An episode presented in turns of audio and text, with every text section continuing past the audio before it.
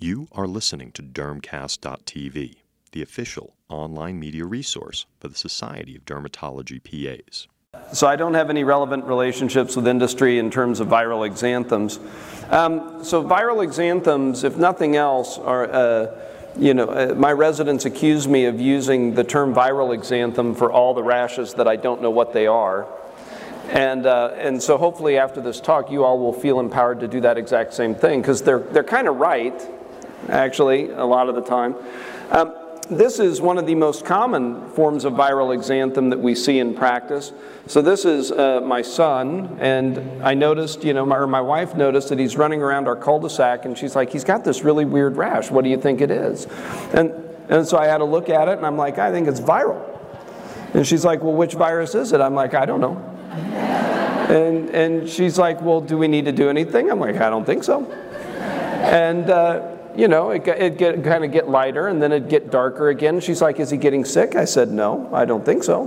But, and then it kind of went away, and I never really knew what it was. And so sometimes viruses and virus rashes do that, but it's a very, very powerful tool to have a wonderful term like viral exanthem for all these situations that you find yourself in, as sort of a way to get yourself out the door if need be. But I think we should always start with the definition of terms. What is an exanthem? An exanthem is a cutaneous eruption that occurs as a symptom of a general disease.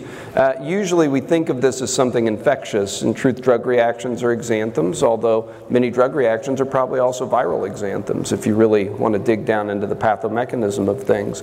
The less commonly used term enanthem just refers to the same process but occurs effectively internally, or in this case on a mucosal surface, so in the genital area or in the mouth. So we're going to start with this case of a 7-year-old child. Parents report that he's been feeling bad for a few days. He's had a cough and these red watery eyes and a runny nose, as well as a fever. And then he's now developed this rash. It started on his head and is now spread everywhere. So what do we think this is? Yell it out. Measles. That's very good. So that is indeed what it is. So measles has had a resurgence, and I think it's well worth talking about and well worth leading off with, because about, I don't know, 8, 9, maybe 10 years ago now, I was giving a version of this talk at a pediatrics conference in Vermont, and the people putting on that conference were some of the most prominent pediatricians in the country. The namesake of the conference was actually the man who started the entire field of neonatology, this incredibly famous pediatrician. It was an amazing honor to meet him, and he said, John, I'm really excited for your talk. What are you talking about again? And I said, viral exanthems. And he said, well, I hope you're not talking about stuff like measles that nobody sees anymore. And I was like, ugh, I was going to lead with that, but And in truth, this is why I've always kept it in my talks, and I'm disappointed to say that I've been vindicated, because it's these kinds of conditions that I'd not seen during my training that we thought were eradicated that are now coming back. And it just goes to, it speaks to the power of the vaccination routines that we've had in place previously and what happens when those become more porous or not utilized as much. So 2019, there have been at least 1,250 cases. This is a little kiddo from Kansas City. This year's outbreaks were primarily in unvaccinated communities in New York. This is the most number of cases in the United States since the year 2000, when measles was officially declared extinct in the Northern Hemisphere. The cases that have occurred this year have been linked to Israel, Ukraine, and the Philippines, and again, most are in unvaccinated children. About 119 of these patients were hospitalized, 61 had complications including pneumonia and encephalitis. So here you can see the big spike that occurred earlier in the year. And these are the states where the different outbreaks occurred. The thing about measles is that once you start getting an outbreak, it moves around a bit.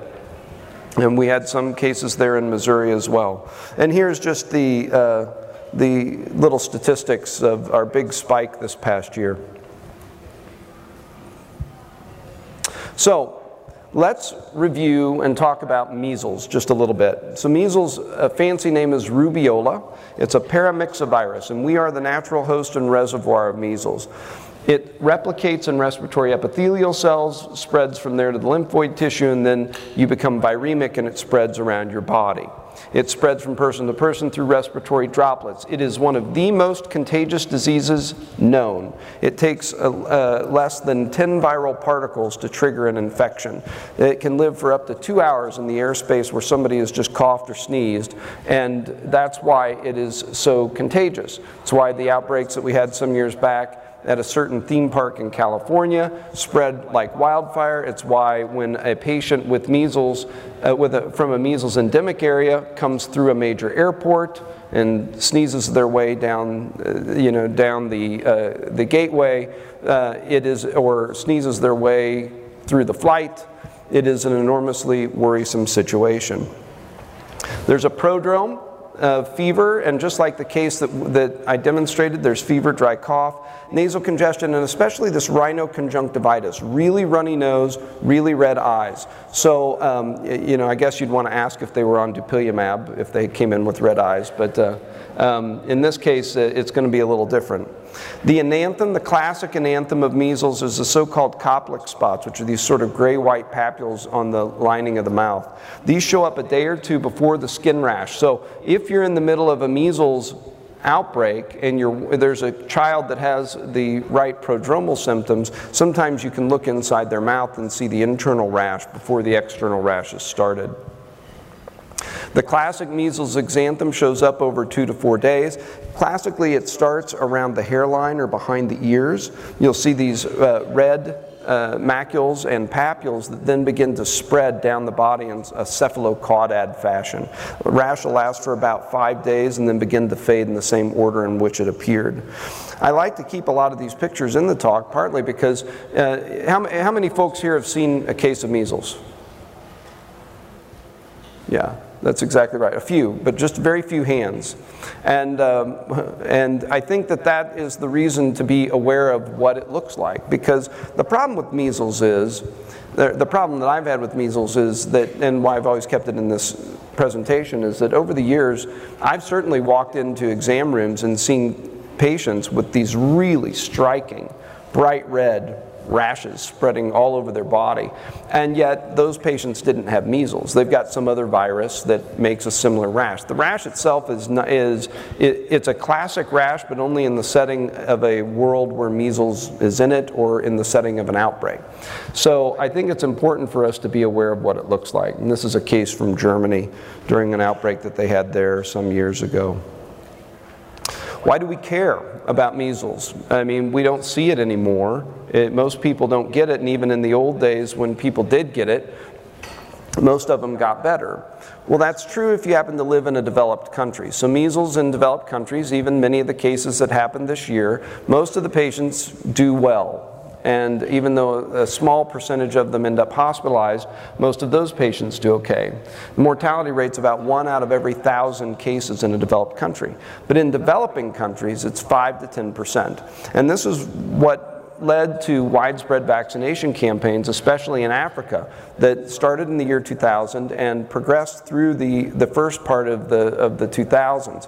The incidence of measles in Africa plummeted due to these vaccination campaigns. Then, due to political unrest, the pipelines of distribution of the vaccines were disrupted. They were not administered, and all of a sudden measles started to climb back up. Democratic Republic of the Congo, I think, right now, there just was an article out. They've had 5,000 cases so far. And they've got one of the worst outbreaks that has happened on Earth in recent years. And it's happening right now. And in these places, in these developing countries, it's a much more mortal disease. And that's because when it occurs in settings of malnutrition or other stressors, you have a much higher rate of post-measles secondary infection. Measles is very immunosuppressive. So when you get the rash, when you're infected with it, it's not usually the measles that kills you. It's the fact that you end up with a secondary bacterial pneumonia or other infections that cause the mortality. That's why in many of these areas, supplementing with vitamin A can make you more resistant to measles. That's one of the vitamin A deficiency is one of the things that that predisposes you to mortality. If you ever wonder a little bit about it, or you're ever thinking, oh, I don't know, maybe vaccination's not that important to do, I would urge you to read this article, which is interesting because it reports it's the journal of the preacher Cotton Mather from Boston in the early 1700s. And he describes an outbreak of measles that hit Boston that year. And it's heart-wrenching to read, because he literally goes through very measured as measles starts not only taking the lives of his parishioners and people that he knew, but then hits his family, and then individual members of his family start to die. It's a really, for something that's 300 plus years old, it's a devastating read. The measles genotypes, the original types of measles that we had in the Americas and Australia, are extinct. So all the measles that's occurring now are being imported from Europe and Asia. Something that speaks both to the power of the vaccination campaigns and then what happens when they're not followed through with.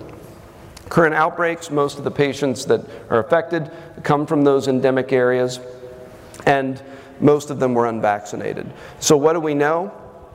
Until there's better vaccination campaigns, we will have measles. It will keep showing up, because with modern air travel, you can be just beginning to get sick and get on a plane in Singapore, fly to a major sporting event, and share the measles love with everybody that's there. So it's very, very important to keep up with. I'm still not going to say which theme park it was. Very, very important to keep up with that. So. To that end, here's another case. So this is let's say, it's probably a 13-month-old child who presents with this, hopefully it's projecting okay, these sort of red macules and maculopapules scattered over the trunk. They kind of have shown up over the last few days. And I'm wondering if anybody out there is willing to be brave enough to tell me what they think this rash is. And you're going to have to yell, because I can't hear very good. Too many years of rock and roll. Anybody? Roseola, great guess. That is actually, roseola is the most logical guess, because in a viral exanthem talk, you always start with measles, and then the next thing you'll go to is something like roseola. So I always tell people, and any of my former residents who are here will remember, we always use the whole slide. Always use the whole slide. Anything else in the picture besides the red rash that anybody notices? Pityriasis. Pityriasis, great guess. Not scaly, this rash. No Herald patch. Kind of young. Gianotti-Crosti. What's that? Reaction to vaccination. What makes you say that? Right. Good. You used the whole slide. That's right. And so. This is my middle daughter after she got a vaccine that most kids get at 1 year of age, right around a year of age. Which vaccine is that? The MMR vaccine. Very good. So, let's see, I'm pointing at the wrong one.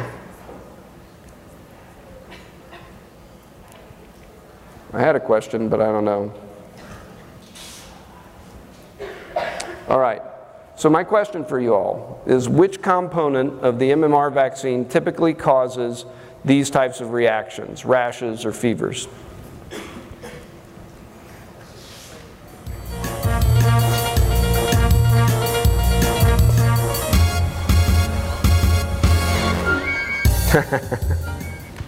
Austin Powers, very good. Great. Then it was a good question. So preservatives, that's a great guess. I always thought it was either that or back in the day, I thought it was rubella. I thought it was rubella, but it's actually measles. Measles is the main active factor in the vaccine that causes both rash and fever. So that's the kind of measles that most of us see. She'd gotten the vaccine. She was really crabby for a few days. That spot on her thigh that you so astutely picked up was rock hard.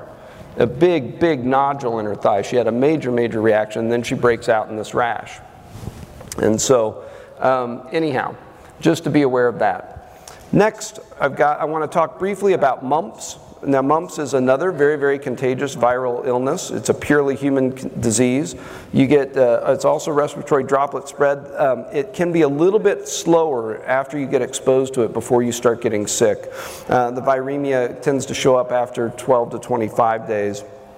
It spreads to multiple tissues. But then it will spread into the parotid gland or the salivary glands, giving you the classic look of mumps. Now, why talk about mumps? Same reason in a way, but slightly different, that we want to talk about measles. Mumps is back and it's spreading. There's an increasing incidence. The difference in mumps is it's tending to show up in slightly older populations, so greater than 20-year-olds, sort of 20, 30-year-olds, where a lot of the time the robustness of the immune response from the MMR vaccine is waning. And the problem with mumps is you can be infectious from 2 days before you have any symptoms to about 5 days after the onset. So some years ago in Canada, they were having widespread mumps outbreaks in colleges and in areas like Montreal and Toronto, where they had a lot of young professionals. And so they actually came up with an educational campaign to try and remind these young people that if they felt bad or if they thought they might have the mumps, that they don't want to get out and spread it to everybody else. And so what I've always thought was funny about this educational campaign is that they seemed to feel like there would be gender differences in terms of the motivations. So for the female, 20 and 30-year-olds, it's, Jill got the mumps and then Jill partied with her friends. Now all her friends hate her, right? So Jill's going to be motivated because she might spread mumps to her friends. But apparently for males, that is not the motivating factor. And they thought only this would work.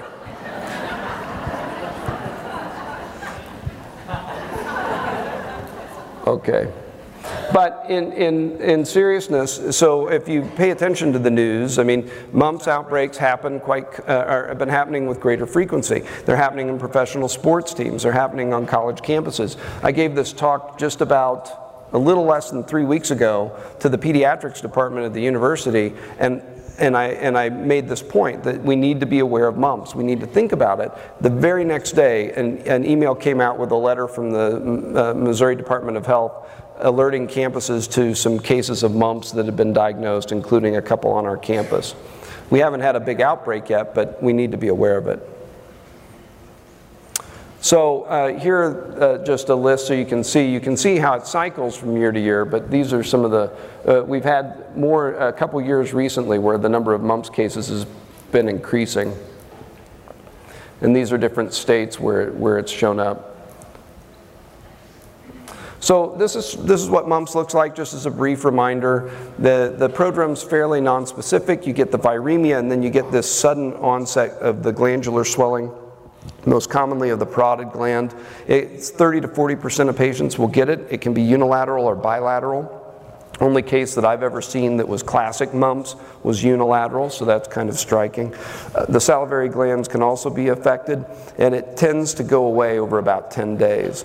Most importantly, and that last line on this slide is one of the most important things that I think I can share with you. 20% of mumps infections are completely asymptomatic. You get it, you're viremic, you're contagious, and you don't feel bad at all. You don't have a fever, you don't have any reaction.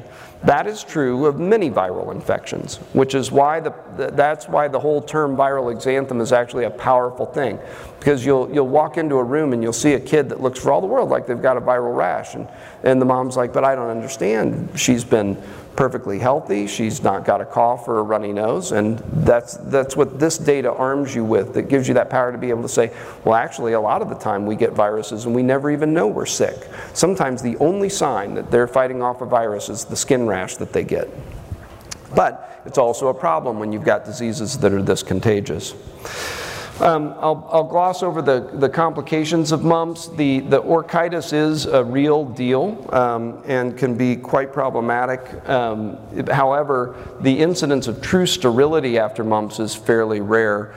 Mumps, it can cause deafness and a variety of other complications. And so it is not a trivial infection, although most patients do well. Okay. This is a 2-year-old that I saw some years ago now, referred to me from urgent care for suspected hand, foot, and mouth disease. The baby was previously healthy. The rash has been spreading over the last few days, and of course there's a language barrier. The family's Swahili speaking. So here is the rash on the hands. Hopefully it's projecting all right for you guys. Can you see that? And then the rash on the feet. Rash in the sort of the perioral area and around the nose, as well as scattered a little bit about the face, and then in the genital area as well. And so I'm wondering if anybody wants to hazard a guess or at least throw out some possibilities about what they think this rash might be.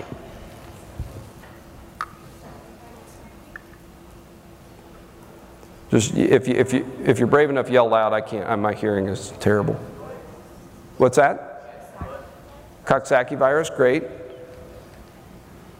Anything else that should be in the differential? Syphilis, well, nice, good. You guys are just getting ready for Rosen, aren't you? Like, all right, good. What I see here are umbilicated vesicles. Does that trigger you to put anything else in your differential? What's that? Right, so herpes virus, I heard molluscum, good. So I think in this day and age, when I saw this child, I thought this child had herpes virus. I thought this was eczema herpeticum.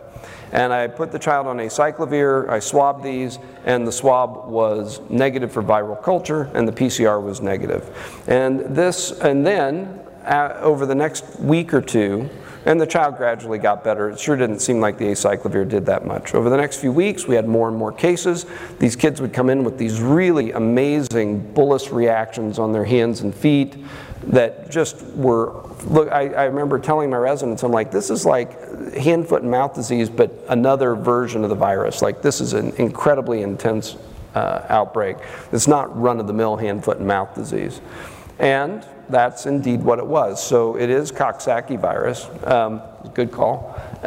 This is Coxsackie A6. How many of you are seeing Coxsackie A6 nowadays? It's out there in the communities. It comes through. Some years it's a little more than others. We had a little mini outbreak this year. And so the thing to know is that this is a cousin, in a way, of the viruses that cause hand, foot, and mouth disease. But it is very much its own thing. It actually was reported in Taiwan in 2010 with with patients being affected by outbreaks such as you see here with these really, really intense vesicular eruptions. One of the things that's quite striking about Coxsackie A6 is it is very onychotropic. So hand, foot, and mouth disease in general, we've known, can periodically lead to shedding of the nails. This particular Coxsackie virus is much more onychotropic. So the incidence of nail loss or nail shedding after an infection is 20–30%. Some colleagues of mine in pediatric dermatology got together and summarized all the forms of rashes that they'd seen with Coxsackie A6 virus in this publication. And I think that it's important for you to be aware that it can manifest in a couple different ways.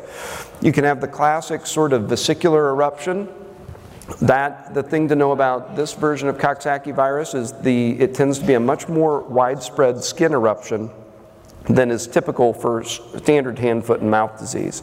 They'll have a few lesions in the mouth, but much more intense skin involvement. The vesicles can be umbilicated. They can look for all the world like herpes virus.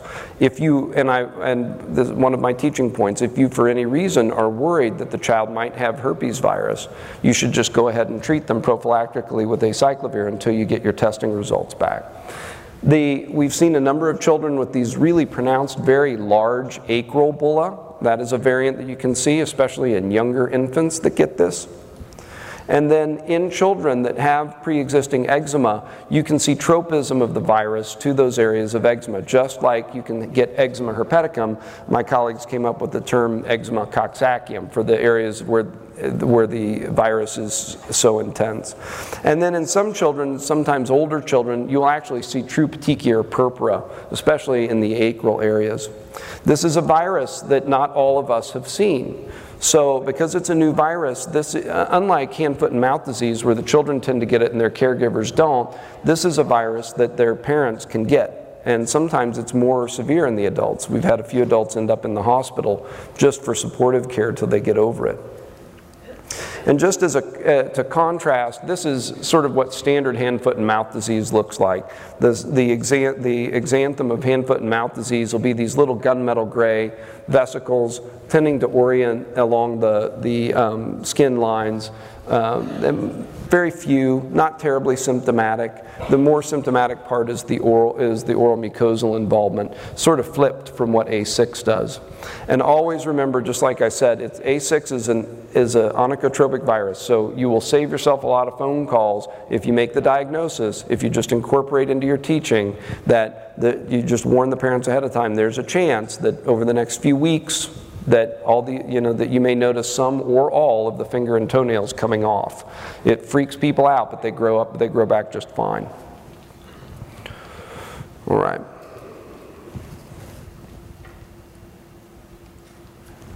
This 10-year-old female presents with the rash that you see here on her cheeks and arms. What do people think? Good. So this is fifth disease, or parvovirus B19, erythema infectiosum.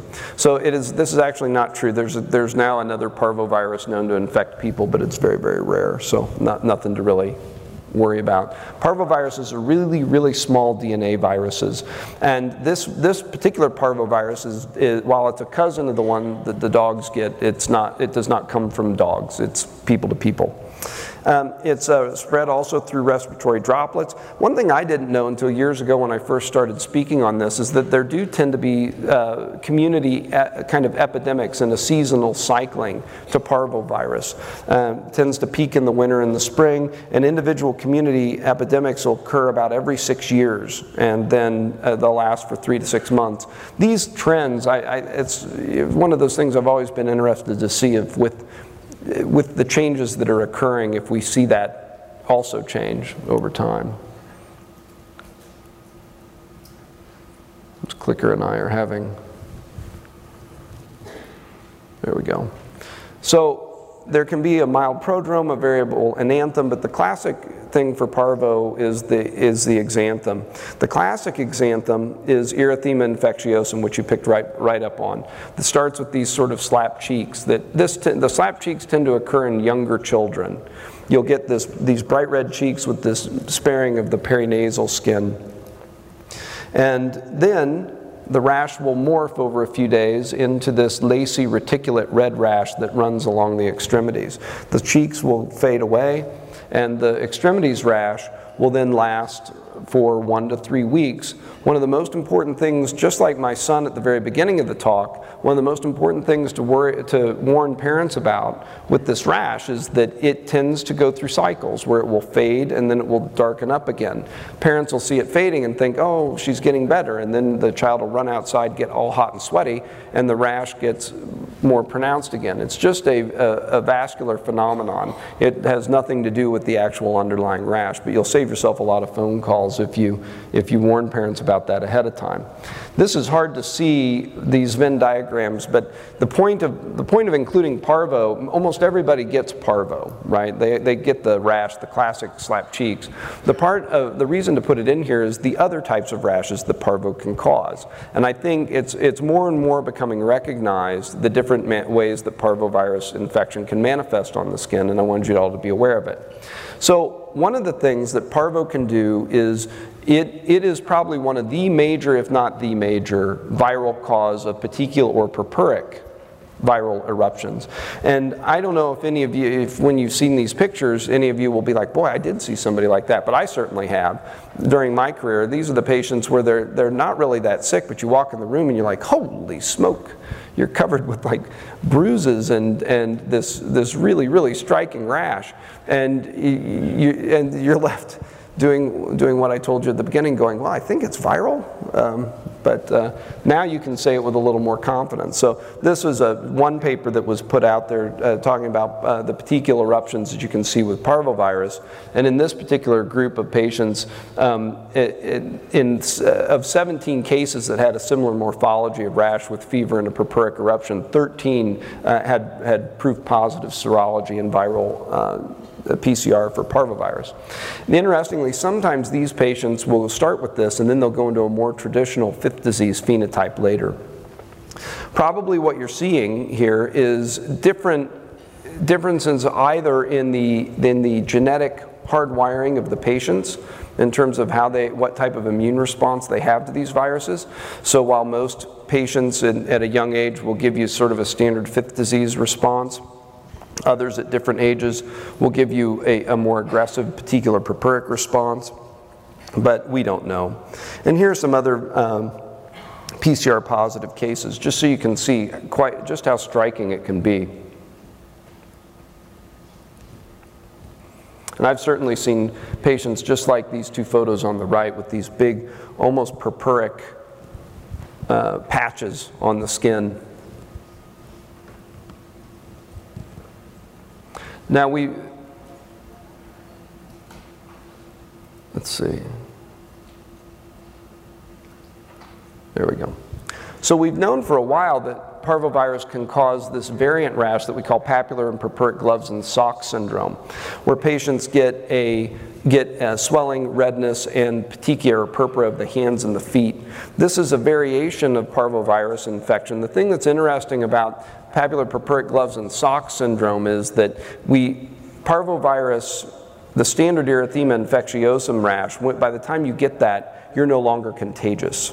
The very fact that you get the rash means that your immune response is kicked in and you're no longer viremic. However, we think that many patients who manifest this morphology of parvovirus rash are actually still potentially contagious when the rash is present. And here are just a few more pictures of that so that you can sort of see what it looks like. Sometimes quite striking cutoff on the hands and the feet.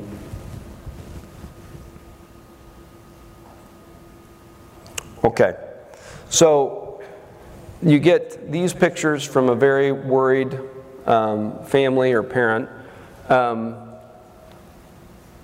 The child has this rash that's sort of spreading with an associated fever and some joint swelling, sometimes doesn't want to get up and walk. And I'm curious what you all would call this. HSP, okay, good. We'll talk about it. It isn't, but we'll talk about that. That's good. Other thoughts?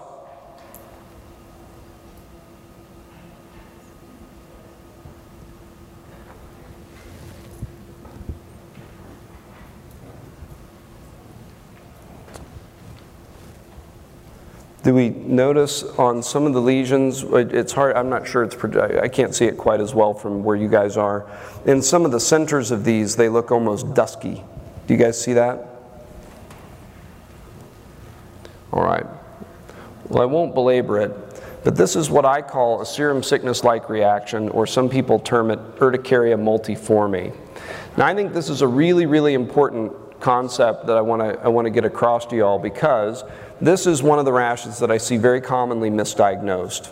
And the most common misdiagnosis that I see, and often it comes from the pediatricians, is they'll call this erythema multiforme, because these spots, if you look at them, they'll spread and they'll often have a red ring and then a dusky center. And so they get called target lesions. And the parents then get told, well, I think your child has erythema multiforme, this can be really severe, we need to hospitalize the child, or we need to do a bunch of workup. And the parents get on the internet and they Google erythema multiforme and they freak out and they see Stevens Johnson syndrome, and all this fear happens. And this is nothing like that. This is This is much more like hives, serum sickness-like reaction, and really what you're seeing here, if you biopsy the skin, what histologically what you see is changes that look similar to a hive. Those dusky areas are probably just a little bit of vascular sludging due to the swelling in the tissue, because these, although these don't move quite as fast as standard urticaria, within a day or two individual spots will be gone, and they really don't leave bruising behind. They'll leave behind a little duskiness that'll fade in a day or two, way too fast for a bruise. So if histologically the reaction that's happening here is completely the opposite of what you would see with erythema multiforme, and it's much more like a hive. Now, why do I have this in a viral exanthem talk?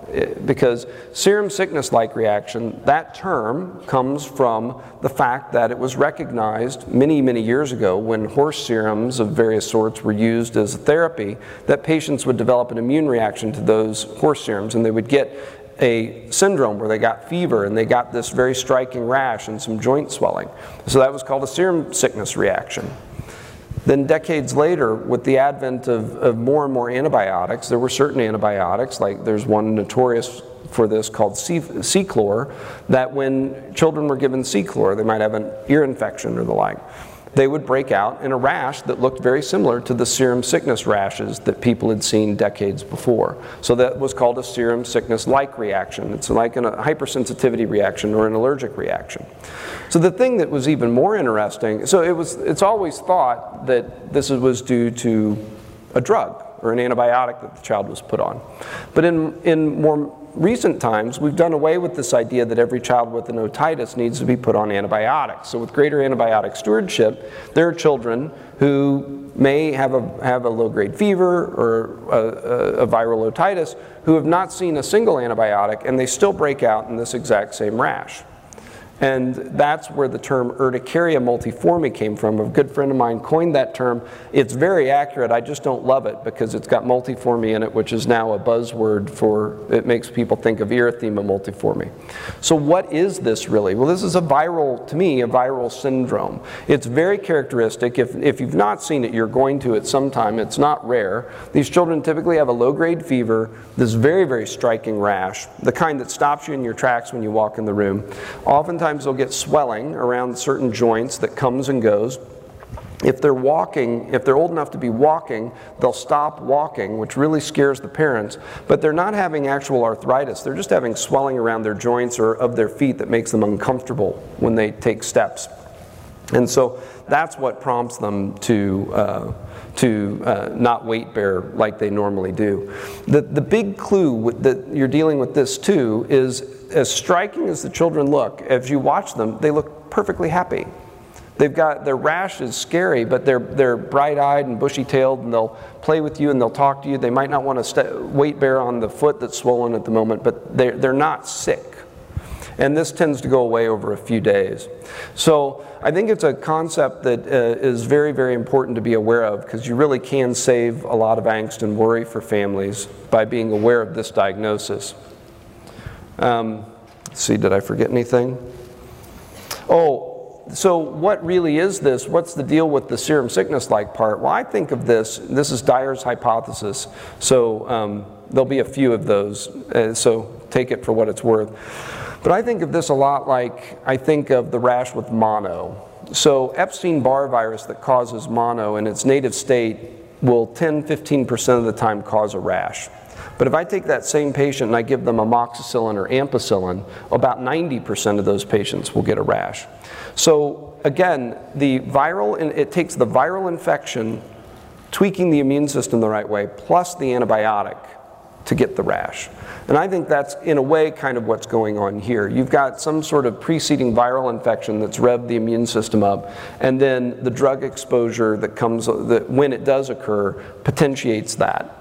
So, which of course then begs the question, so say this is a child with an otitis who got put on amoxicillin and broke out in this rash. Is the child allergic to amoxicillin? Can the child get amoxicillin again? The truth is we don't know, but the data is favorable in that regard. Meaning, you know, a year from now, when the child's got a different kind of infection, you might be able to give the child amoxicillin and have no problems at all. Okay, This is a, let's say, got to think about this, 8-year-old who comes in with these red, very itchy spots that are starting on the feet and spreading up the legs, and also on the hands spreading up the arms. Now, when they first started, the patient's mother brought the child to me and said, you know, what do you think about this rash? I said, well, you know, it's pretty itchy, it's probably bites, it's summertime, the child's been outside. And they started some topical steroids, then it spread, started to get worse. And I don't know if you all can notice here on the picture of the wrist, but you might notice there that it's, these spots are not only red and with sort of a ring shape, but they've got a dusky center. And so the patient's mother happened to be a physician and says, well, but aren't these turning into target lesions? And I'm like, well, they're targetoid-ish, atypically. And the physician mom's like, well, doesn't that mean it's erythema multiforme?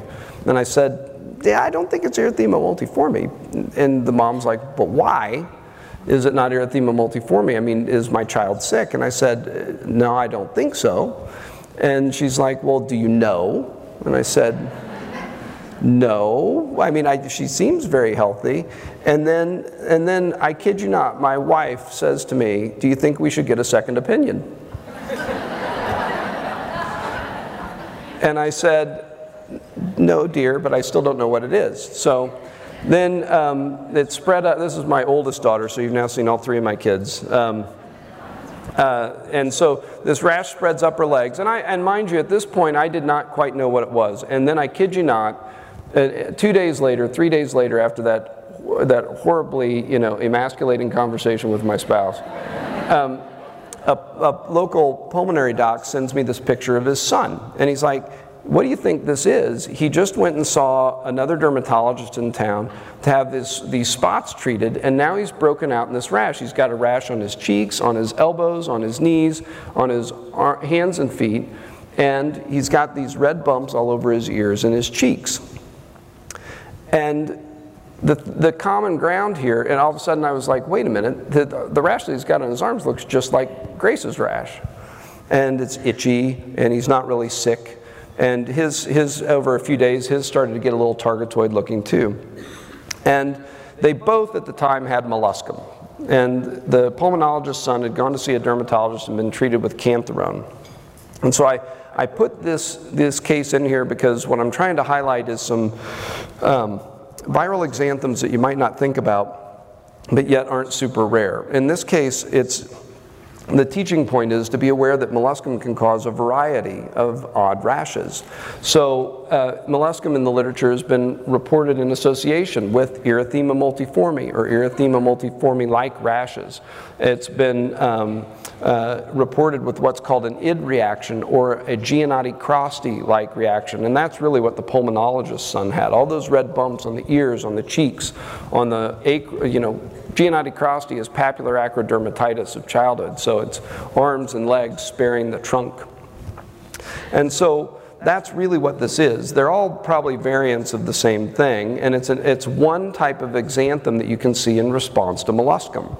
So when the immune system starts picking up on that molluscum virus living there on the skin, as you can get a variety of different immune responses. Molluscum itself is probably inherently immunosuppressive. It probably suppresses the local immunity where it's growing, and actually, like we were talking about in the last talk, it probably shifts it to a more Th2 type response, because it's that Th1 cell mediated response that tends to be antiviral.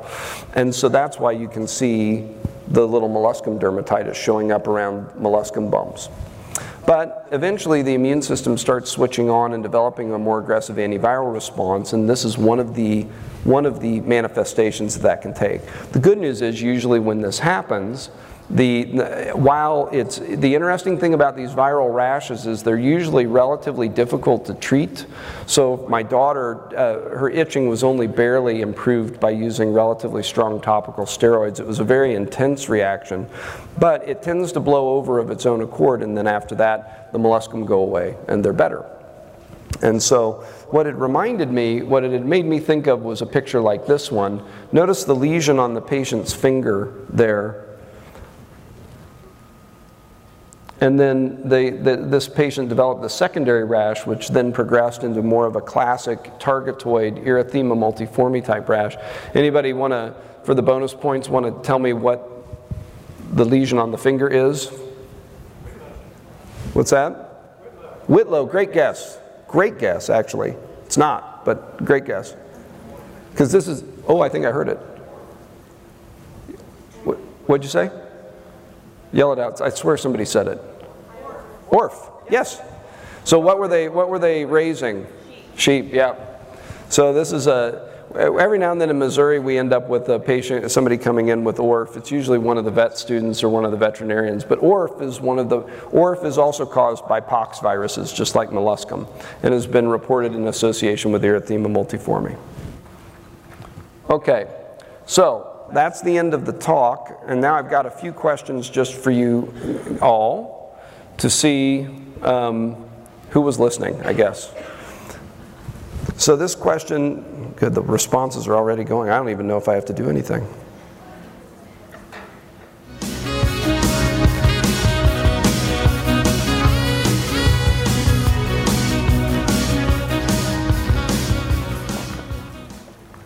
Haha, awesome. Thank you all for listening.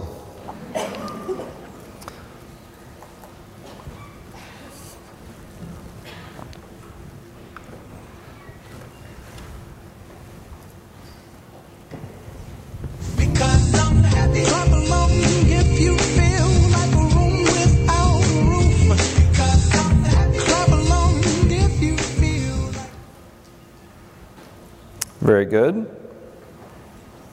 I don't know if I'm supposed to be reading these or not. Should I read them? Okay. A child presents with loss of multiple finger and toenails over the past few days. What is the likely cause? A, Coxsackie A6 virus, B, human papillomavirus, C, parvovirus, D, varicella, or E, adenovirus.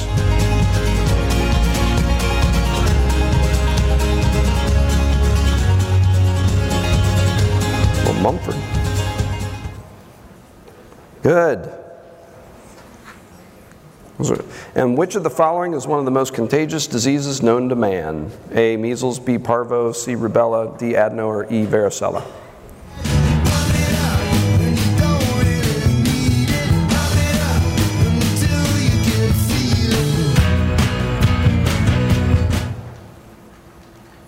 Excellent. You guys are like A+ students. All right. Any questions? Oh, I guess we got to do that first. The overall performance of the speaker. I mean, I'm expecting to be neck and neck with Rosen, if not ahead. But then if I get ahead, will he bite my neck? How useful will this session be in your practice?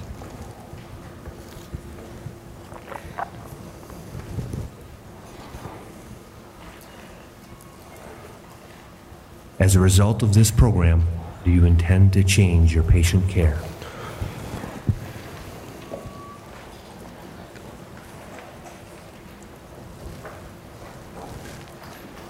Let's see. Was the reaction to MMR a type 4 hypersensitivity reaction to the measles component of the vaccine? It's actually, I mean, it's more complex than that. It's actually, you know, MMR is a live virus vaccine, so actually that is the vaccine strain of measles causing a low-grade infection.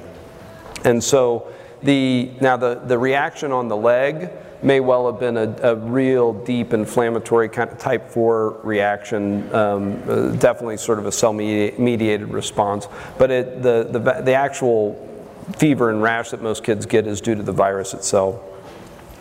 How long is someone with measles infectious after symptom onset? So they're infectious until, so the truth is all these numbers that you read are a little suspect. So, because with the testing that we've got, one of the things to realize is that, you know, you were determined to be infectious or not based on whether it was clear that you passed the infection on to somebody else. These things were determined 100 or more years ago. But now we know, for example, that patients with viral conditions that we thought for sure after X stage of the disease that they were no longer infectious, but actually if you swab them or test them, they're still shedding live virus. So it's more complex than that, but in general, once the rash, patients with so patients with measles are infectious at least until the rash clears. Just had a case, a severe 25-year-old. Huh. Yeah, so it's a great question in terms of ordering the A6. I don't know, back in the day, I think there was some stuff with CDC where we send a few things off, and I know that the folks with the paper would send things off to CDC. I don't tend to send it off anymore. I just make more of a clinical diagnosis. What I will say to that end though, so the testing, I don't know if your patient really had all those different types of enterovirus.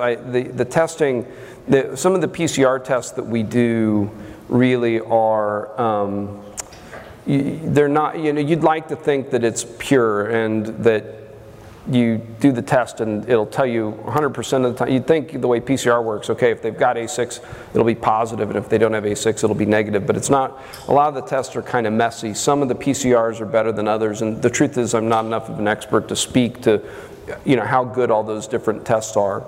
What I can say at our institution about the most common viral test that we get is a respiratory viral panel, where children will come in with some type of pulmonary or upper respiratory, lower respiratory infection, and they'll get screened with this panel. One of the things that's been really interesting is it is not unusual to have kids test positive for more than one virus at that. We've had kids with 2, 3 at the same time.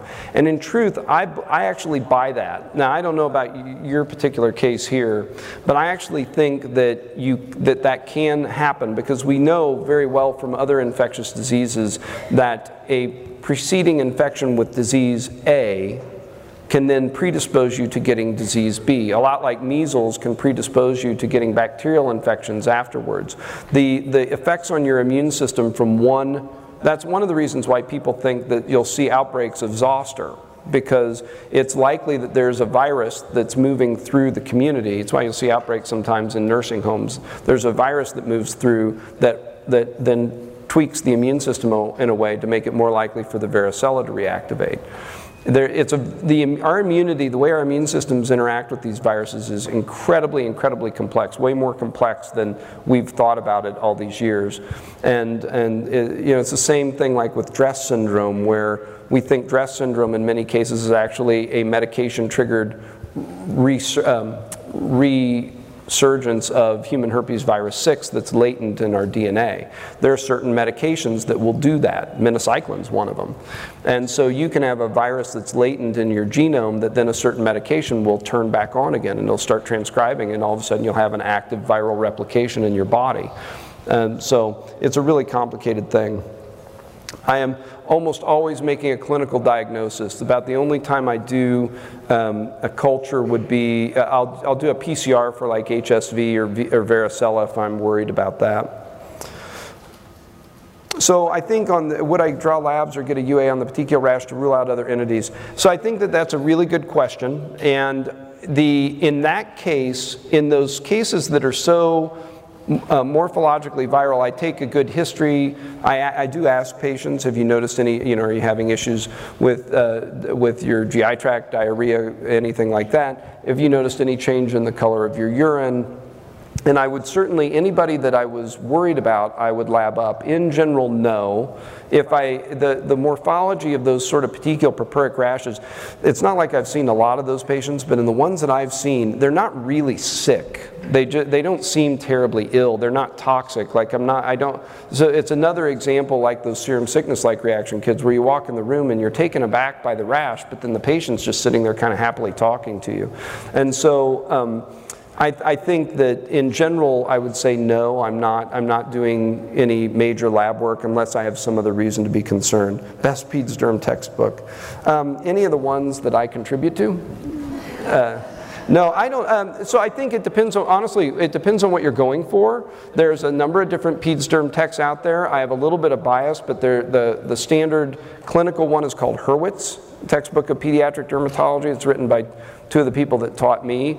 And I think in terms of, it's sort of like the Andrews of pediatric dermatology, or the Habif. And so that one sort of balances, you know, lots of clinical stuff with a manageable size. How many vaccine-related serious side effects or death did you encounter during your practice? I have, so in my practice, none. However, and I've seen some mild vaccine side effects, but nothing severe. I will say, though, on a personal note, I do have a friend who I've known for many, many years, whose brother had what was thought to be a very severe reaction to the MMR vaccine and did pass away back in the, this would have been probably in the 80s. So, I mean, I don't know the details on that, but I do know that that was thought to be related to it. Has there been any research on the possibility of concurrent or daisy chain? Yeah, good. I think we hit that one. I'm so glad somebody wrote that. Urticaria multiforme. Do I eventually refer to peds or allergists to re-challenge to the drug? Not routinely, no. I mean, if there's some compelling reason to do so, I guess I would. But the data on that in terms of drug re-challenge and the accuracy of that's pretty wishy-washy based on my understanding. So in reality, no matter what you do, you're probably going to be left in this gray zone of having to say, you know, what I tell families, the way I leave it with them, I explain this whole thing in a little bit simpler way than I've explained it to you, and I say, you know, the bottom line is they're probably not allergic. We've got a lot of different antibiotic choices, so if you don't have to use amoxicillin, then maybe try, you know, use something different. But if there's ever a time where the child is deathly ill and the only drug that will work is amoxicillin, I would have no problem giving the child amoxicillin. I would just watch them closely. Some years ago, I found a reference. It was hard for me to tell how good it really was, how good of a study it really was, that had looked at re-exposure in scenarios kind of like these serum sickness-like reactions, and the recurrence rate was quite low, in the 30% or less. MMR, if a child has an MMR vaccine reaction, if a child has had a reaction to an immunization, well, he should get the rash again with subsequent injections in a series. Okay, yeah, I would say yes. And my daughter is a good test case. She's had it since and has done just fine. In fact, I'm not sure anything happened the next time. So, again, I guess it depends on the reaction. I mean, obviously, if it's one of these, like fever and a rash, where it's the actual vaccine strain of measles, I think you're okay. Obviously, if the child's having a true allergic reaction to something in the vaccine, that's a different story. But great questions. Thanks. This has been a presentation of Dermcast.tv, the official online media resource for the Society of Dermatology PAs.